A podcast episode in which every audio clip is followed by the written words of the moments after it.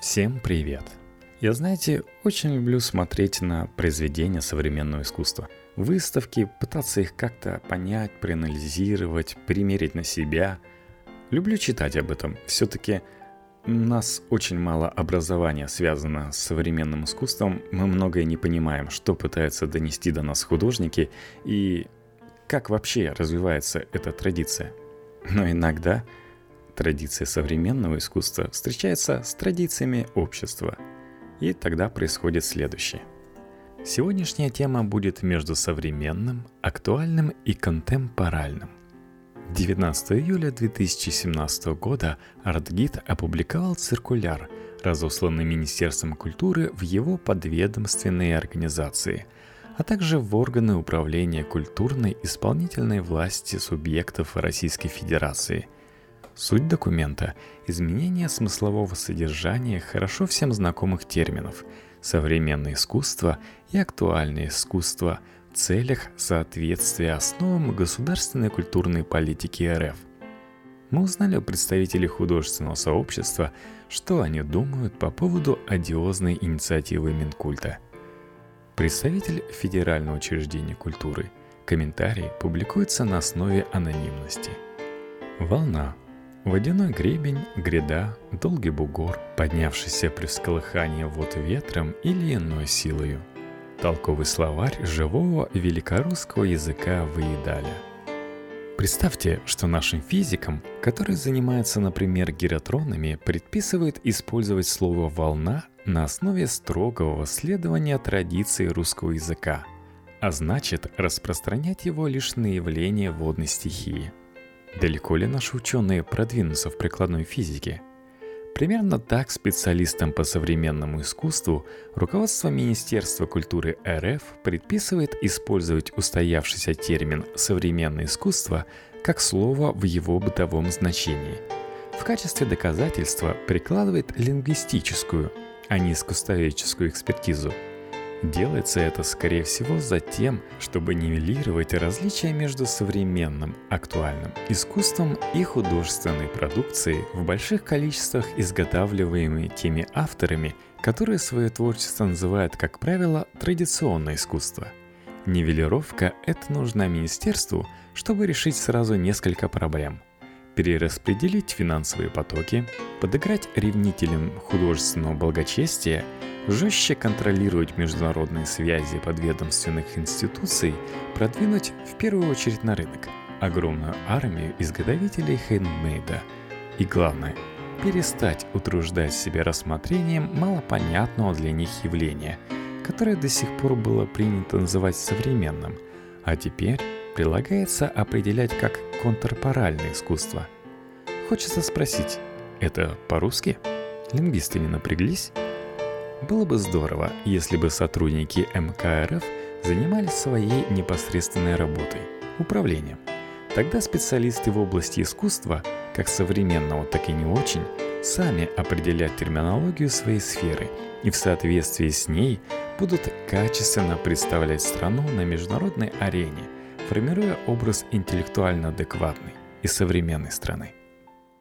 Екатерина Иноземцева, старший куратор Музея современного искусства «Гараж», кандидат филологических наук. Этот циркуляр продолжает бесконечное умножение документа оборота. Наш бюрократический аппарат разросся настолько сильно, что стал похож на странное существо, которое почти целиком состоит из папок отсеков и бесконечно плодит бумажки, циркуляры, предписания и указания.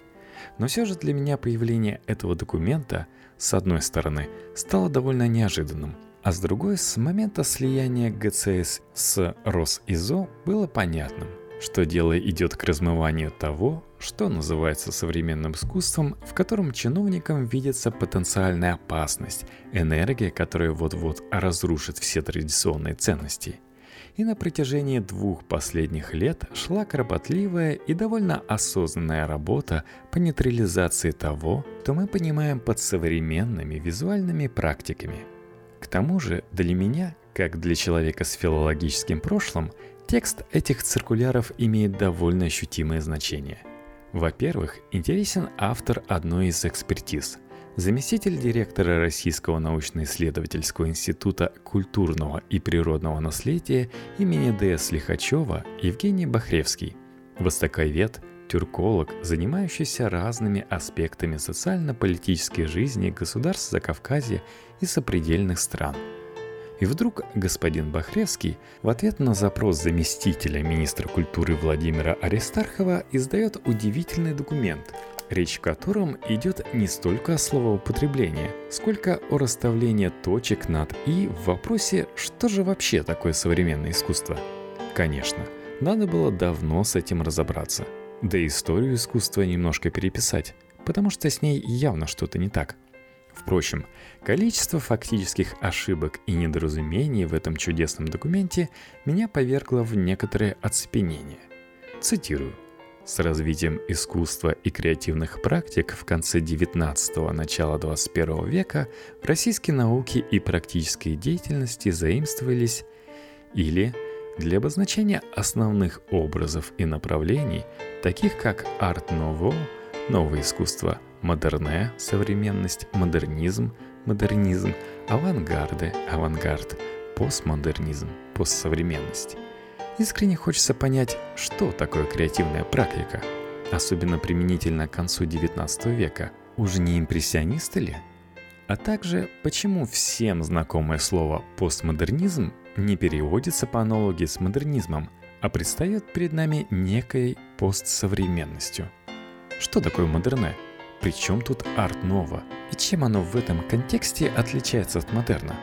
Почему в тексте упорно фигурирует существительное «модерн», когда автор рассуждает о модернизме? И так далее, и тому подобное. Но по мере чтения становится понятно, где скрывается главная опасность. Это современное искусство как разного рода эпатажные и провокативные художественные практики. Таким образом, Современное искусство клеймится как эпатажное, провокативное и вообще как нечто, чего нельзя показывать людям. Чтобы отделить правильное, хорошее современное искусство. От плохого и провокативного, нам предлагают использовать заимствованные слова. «модерн», чтобы не имелось в виду «я запутался окончательно», «постмодерн», словосочетание «новые нетрадиционные формы искусства», а также неологизм контемпоральное искусство. Изучив циркуляр Министерства культуры и впечатлившись экспертизой Бахревского, я сразу же захотел узнать о других достижениях института имени Лихачева. На его сайте я обнаружила план научно-организационной работы на 2016 год – где, среди прочего, были заявлены такие исследования, как фундаментальные культурно-психологические механизмы наследования в современном российском обществе, их нейрофизиологические и генетические корреляты, что является исследованием культурных, психологических, нейрофизиологических и генетических предпосылок, форм и механизмов наследования в современном российском обществе – а также изучение и психологии и физиологии механизмов наследования информации и культурной памяти в современной российской цивилизации. Представьте только, что целый НИИ с 1 по 4 квартал 2016 года занимался тем, что изучал механизмы наследования культурных, психологических и нейрофизиологических особенностей. Понимаете, в каком мире мы находимся – Культура этими прекрасными людьми, то есть чиновниками, мыслится как вещь абсолютно стабильная, громоздкая, неподвижная. Между тем, культура – феномен весьма динамичный. И нашу культуру, нашу современную российскую культуру, не жалея денег и прочих ресурсов, накачивают бронзой – насильно насаждает представление о том, что культура – замкнутая система, которая обязана наследовать, но не развивать, хранить и приумножать несметное духовное богатство, а не производить новые смыслы и исследовать новые состояния человека и социума.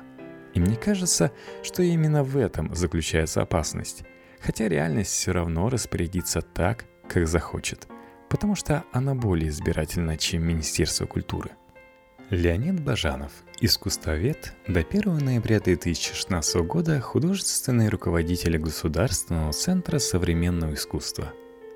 Этот документ вызывает недоумение своей неграмотностью, а также тревогу за последствия его применения.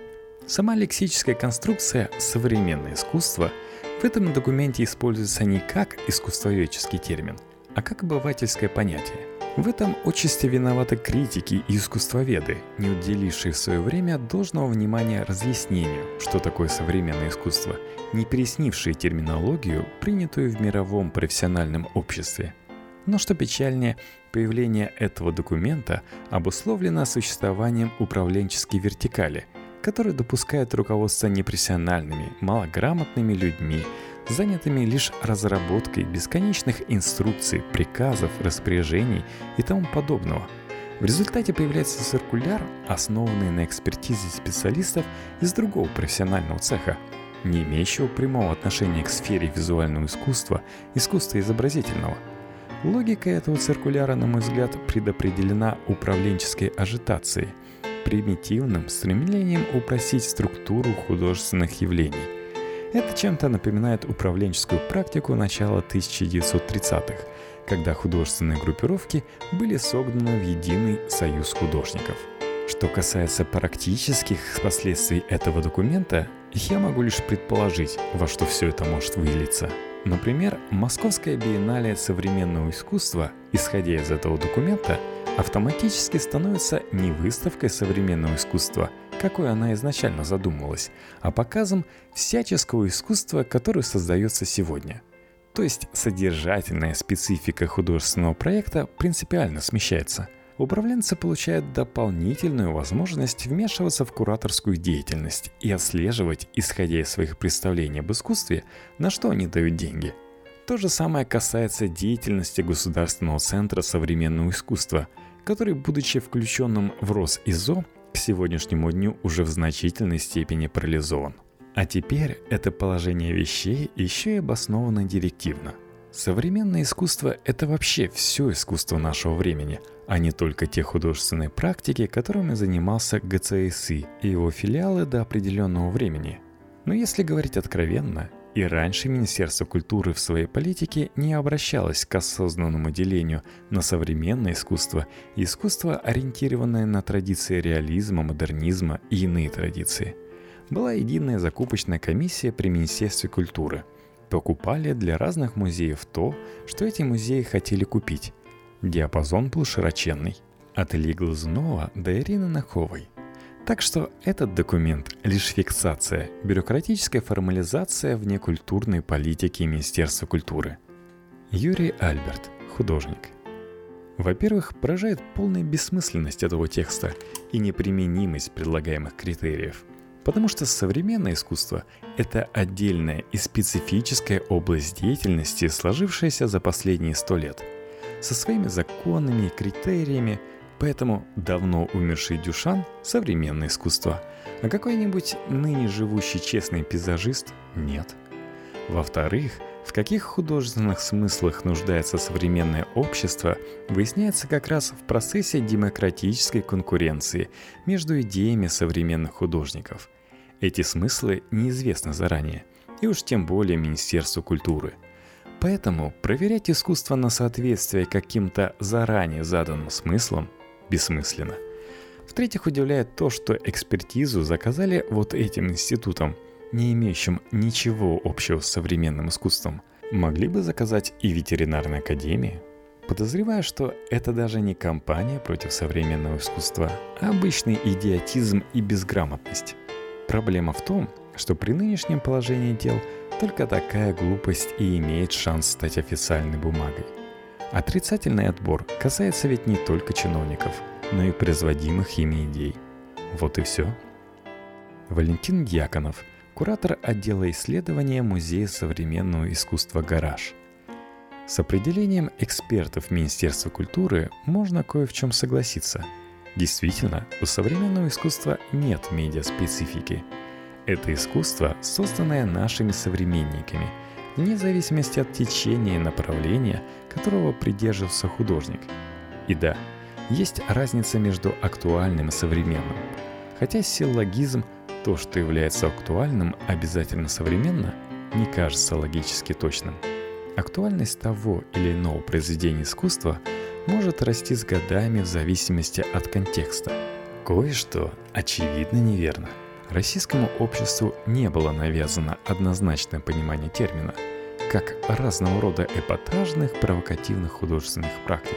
Ровно наоборот, редкие примеры действительно эпатажных практик вызывая медийную реакцию, вынуждали художников, критиков и кураторов защищать право радикальных по форме и или смыслу художников на употребление определенного художественного языка и объяснять, почему такие практики являются частью современного искусства, не ограничивая поле современного искусства исключительно осознанными или бессознательными провокациями – Знак равенства между эпатажем и современным искусством ставит СМИ с целью выудить из интеллектуально богатой субкультуры хоть какое-нибудь забавное чучело или пугало. Что совершенно не учитывается в записках экспертов, так это социальный и политический контекст термина. Современное искусство отнюдь не противостоит традиционным ценностям. Наоборот, какой работы не ставь точкой отсчета для современного искусства – Речь всегда идет о борьбе или как минимум сомнении в претензиях определенного класса – аристократии, буржуа, партии, интеллектуалов на власть над умами.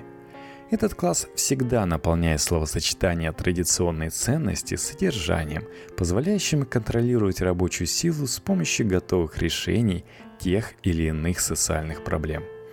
Против этого содержания и стоящего за ним контроля и выступают художники – причем в открытии новых выразительных средств они следуют за изменениями структуры власти.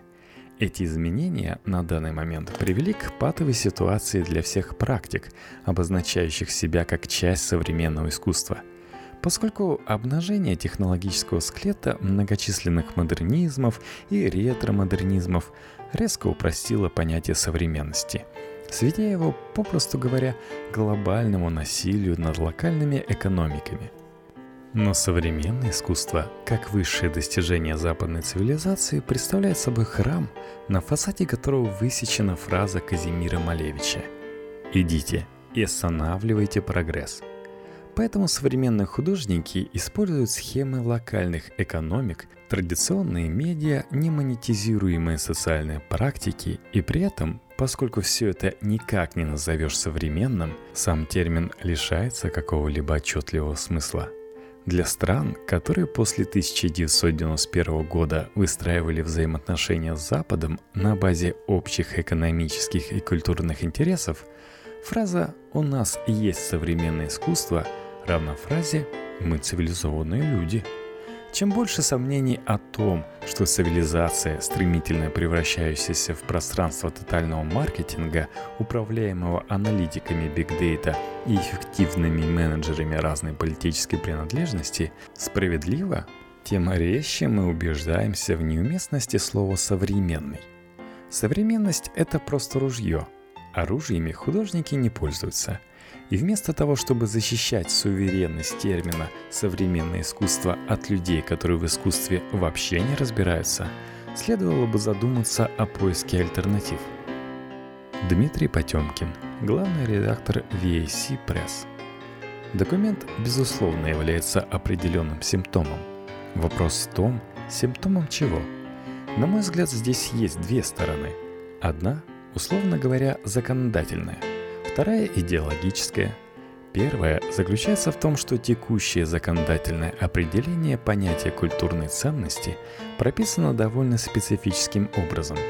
На практике это создает правовую неопределенность в отношении статуса любых произведений моложе 50 лет. Получается, что художественный объект, созданный, скажем, в середине 1990-х, автоматом такого статуса не получает – юридически приравнивается к материалу, из которого он создан. В отличие от какой-нибудь антикварной книги начала 20 века, изданной громадным тиражом и по факту никакой ценности не имеющей.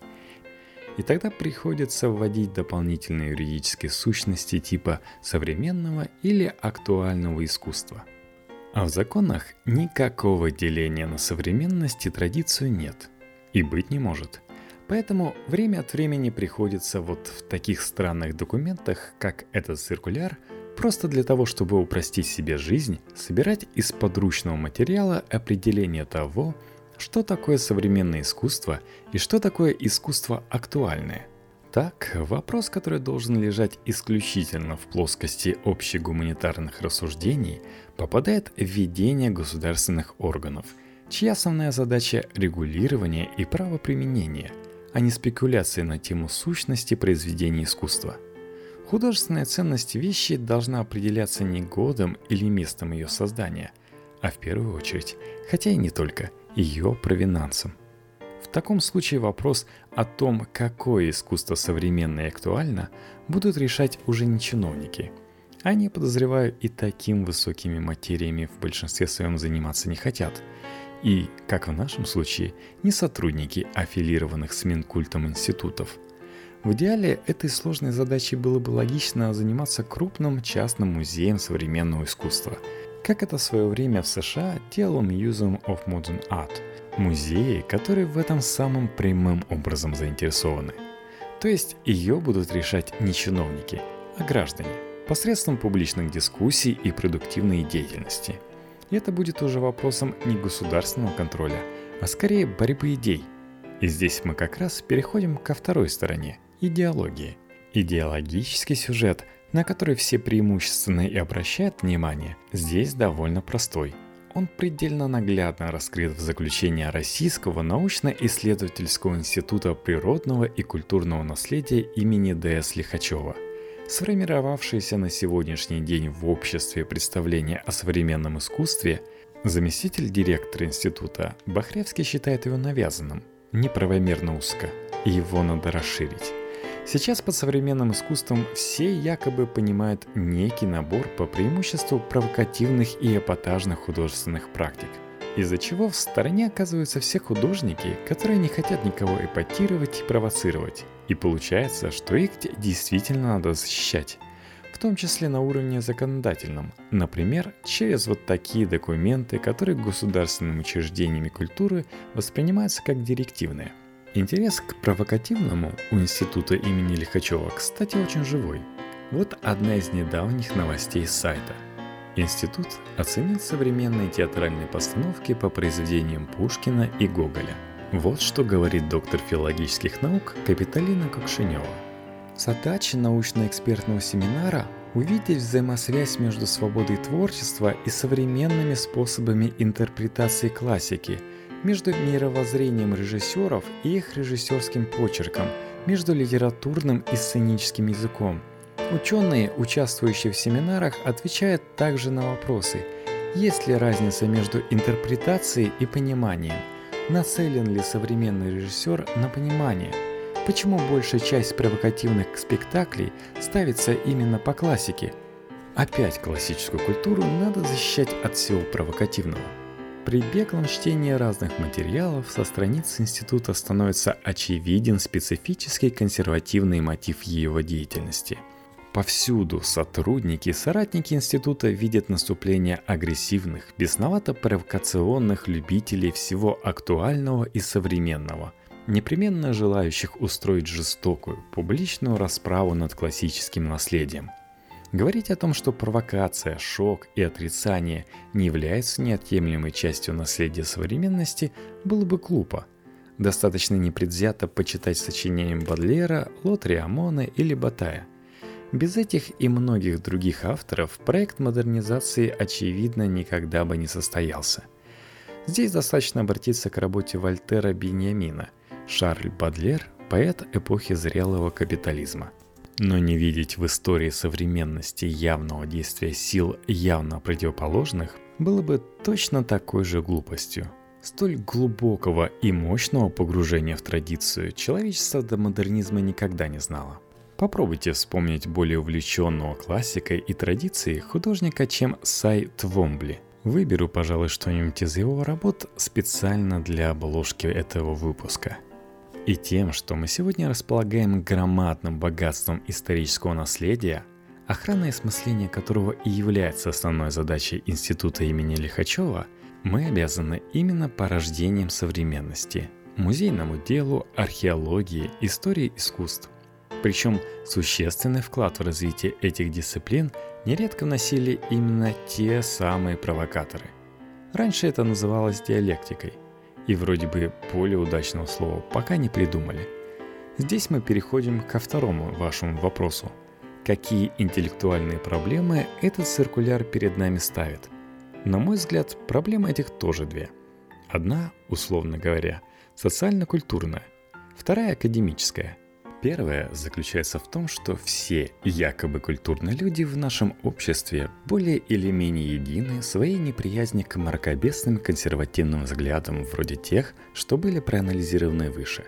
К тому, что все современное искусство воспринимается исключительно через призму богоборчества и эпатажа – и именно потому, что люди умеренных взглядах в этой поляризирующей борьбе вынуждены, зачастую вопреки собственным личным интуициям, встать на сторону порой довольно агрессивных либеральных борцов с мракобесием, те, кто имеет взгляды чуть более правые, но вполне приемлемые и не мракобесные, оказываются оттесненными в сторону реальных маргиналов, которые в силу целого комплекса причин в этом движении оказываются наиболее заметными – в итоге мы, как в США, получаем тотальную поляризацию общества, культурные войны и президента Трампа.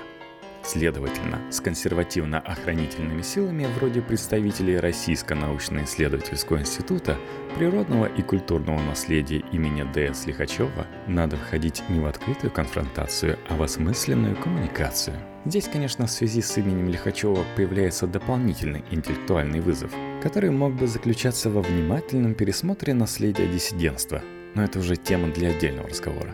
Эти люди ведь уже даже рассуждают про авангард, модернизм, постмодернизм и так далее.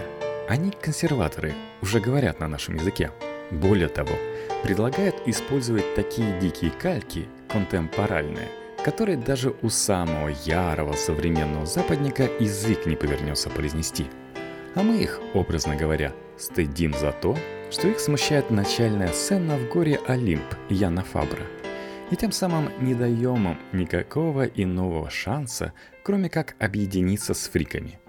Если же мы будем говорить с ними осмысленно, то они не пойдут по пути маргинализации и усиления фрикового элемента, а займут уже несколько десятилетий пустующей нишу интеллектуальной провизны, которой так не хватает в нашей интеллектуальной среде – где ничего среднего между левыми и либералами практически нету. Вторая же сторона вопроса, академическая, связана сразу с двумя линиями современных интеллектуальных дебатов.